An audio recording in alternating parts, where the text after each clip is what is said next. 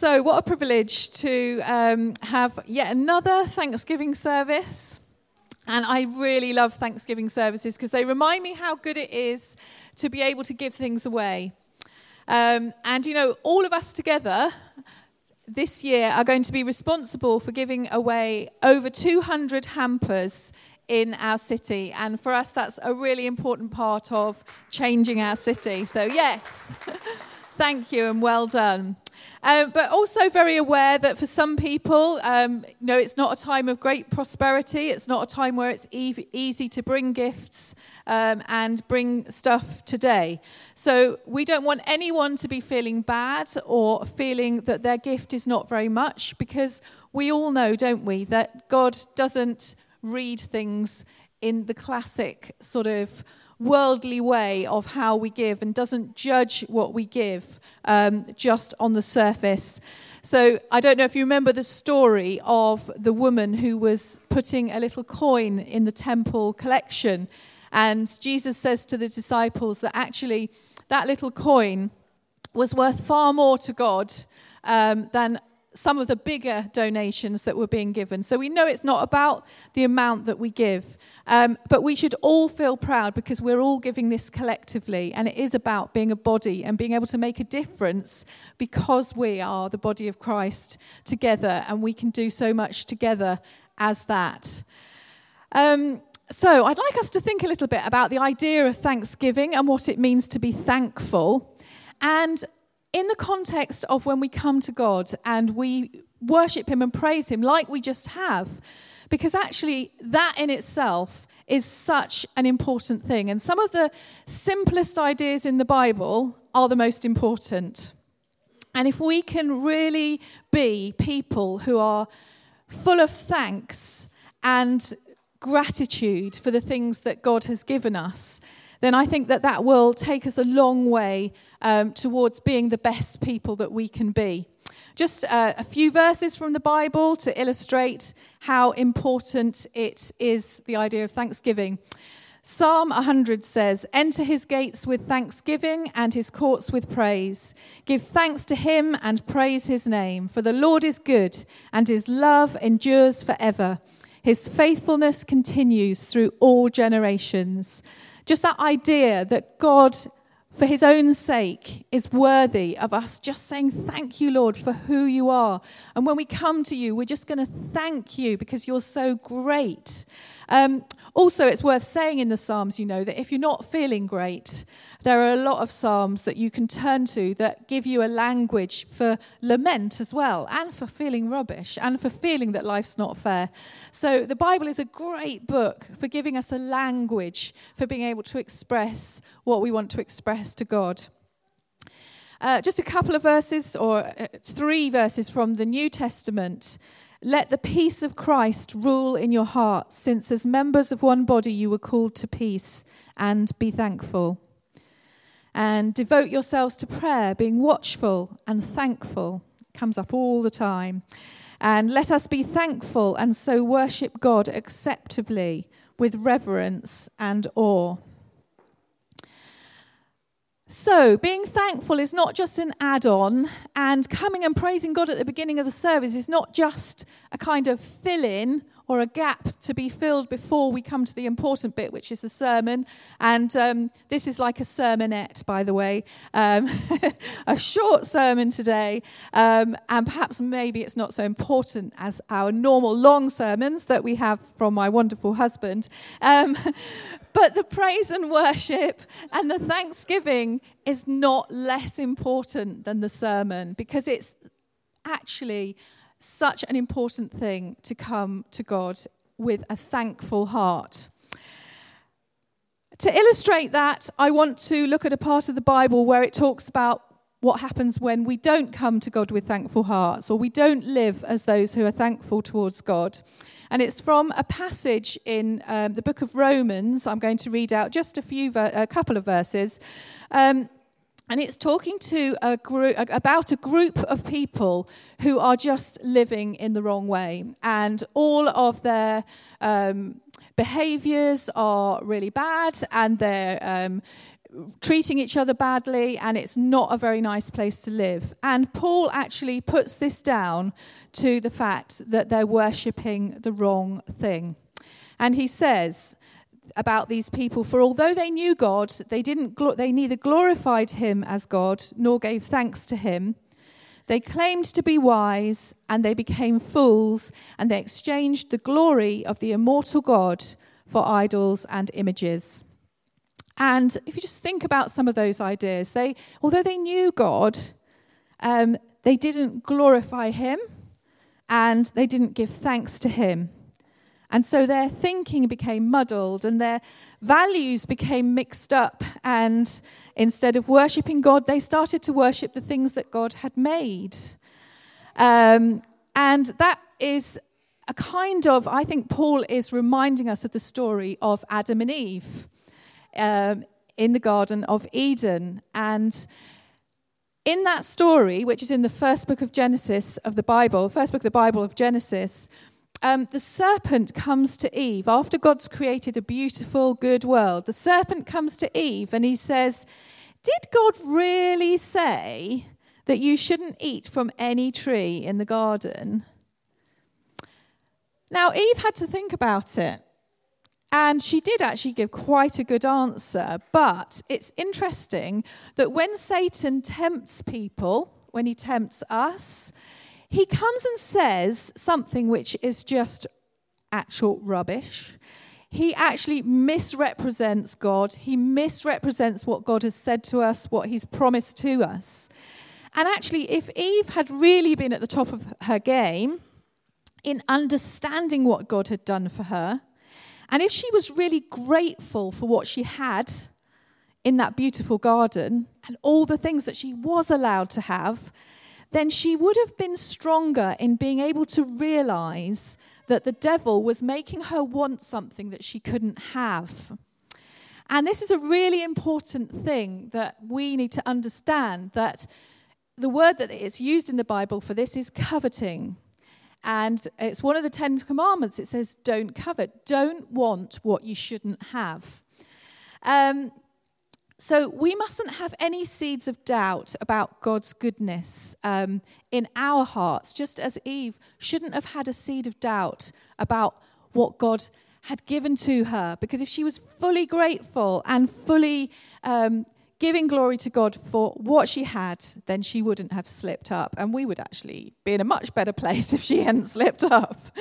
Um, so, at this time of year, this is really important this idea of not wanting what we don't need, what we, sh- what we shouldn't want.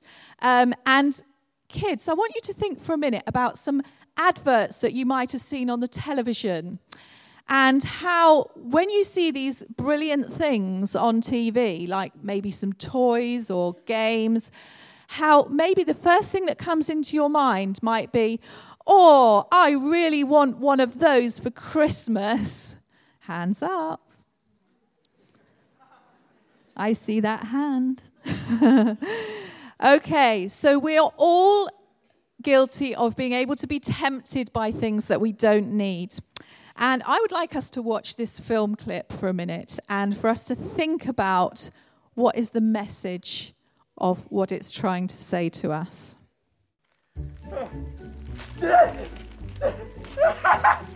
I'm alive! I'm alive! Yeah? Yeah. Oh, yeah. Uh, hey, Christine! You're here too! I love you!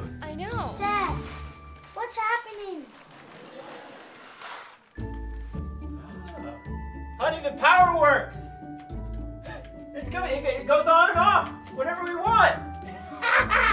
We've got clean water. Oh, that's great. Look at that. Ooh. I bet I know what this does. Rain down the glorious water. Ah, shoes. Oh, what do we got here, guys? Food. Mm, I love food. What? A, a big food? You gonna have work? This is awesome. Look, listen here. Feed the what? Jack, be careful. Oh. I have a car! Did you guys see this? Yeah, you have a car. Oh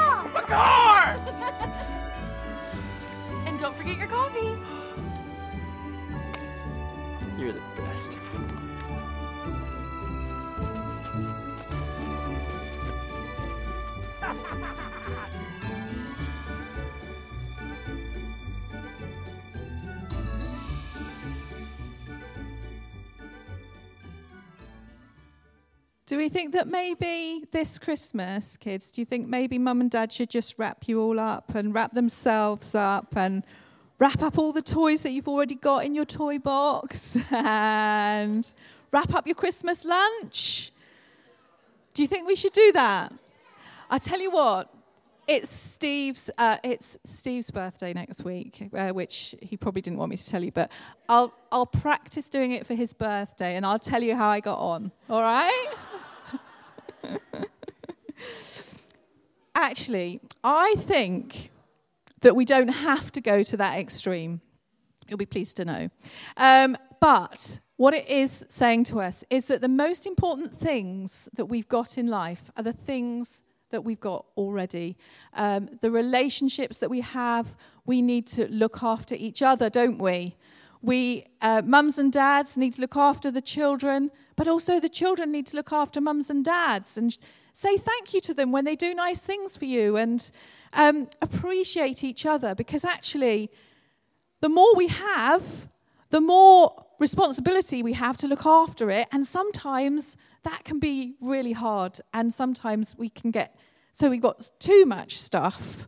Um, and that can be not a good thing.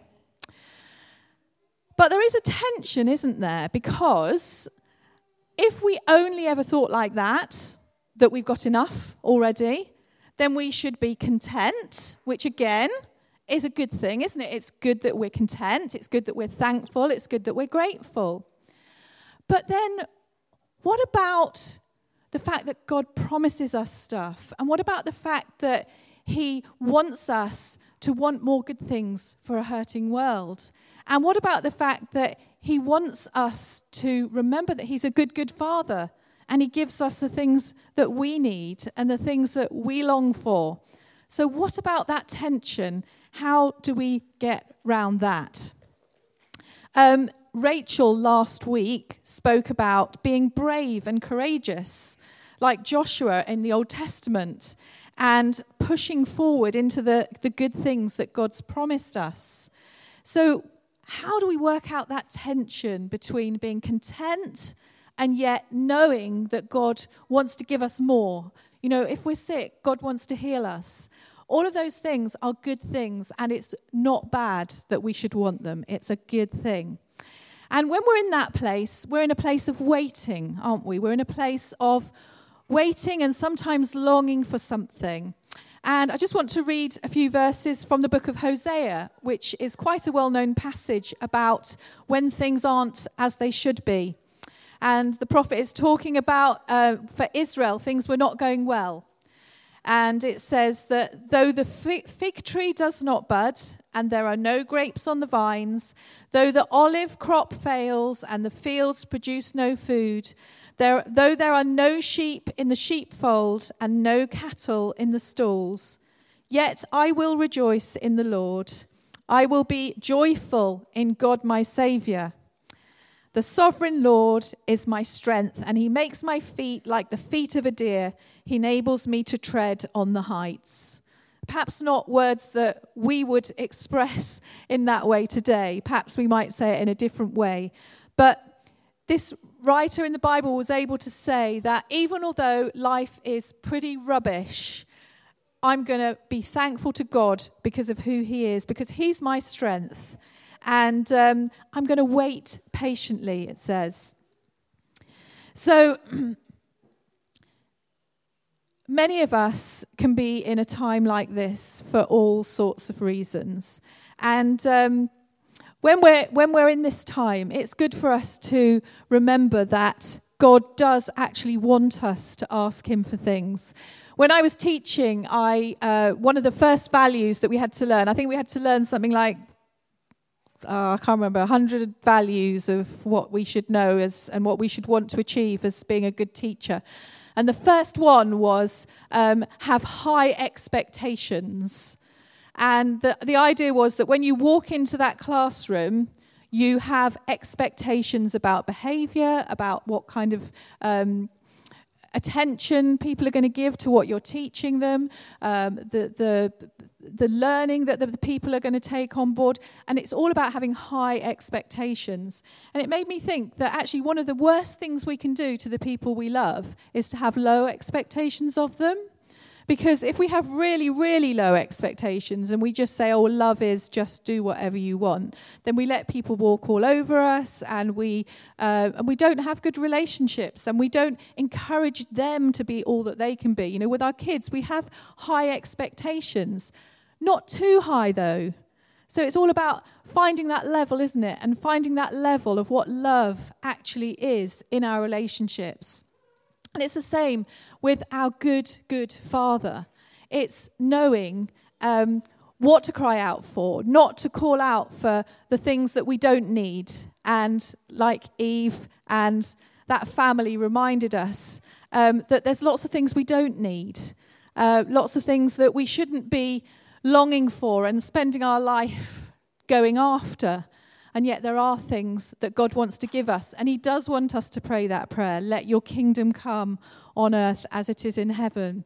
And we're going to, um, after, uh, we're going to, in a moment, all of you should have a piece of paper and a pen, and I want us to, in groups, for just a couple of minutes, either in family groups or you can do it as individuals as well. It's however it works for you. I would like us all to do a being grateful list that maybe we can put on the fridge at home or just have um, somewhere that you can see it maybe this week so that we are very conscious of knowing how to be grateful for the things that we've got um, and yet also using that as the basis for praying for the things that we know God wants to give us as well. Um, so, should we do that either as families? So, if you've got children, you can do that with them and get them, encourage them to think about things that you have, they have, that they can be grateful to God for. We'll do that for a couple of minutes. We're just going to finish by looking at some quotations, and there's a guy called William Arthur Ward who says some quite good things about gratitude. He says, Gratitude can transform common days into thanksgivings, turn routine jobs into joy, and change ordinary opportunities into blessings. And also, he says that feeling gratitude and not expressing it is like wrapping a present and not giving it. And I think that's true. Um, and then our dear Oprah Winfrey says that says that we should be thankful for what we have, because if we concentrate on what we don't have, we'll never ever have enough. And I think that's true as well. And then a quote from Jesus, who um, said this because it says he did in Acts, but actually it can't be found anywhere in the Gospels, and that's something I learned this week.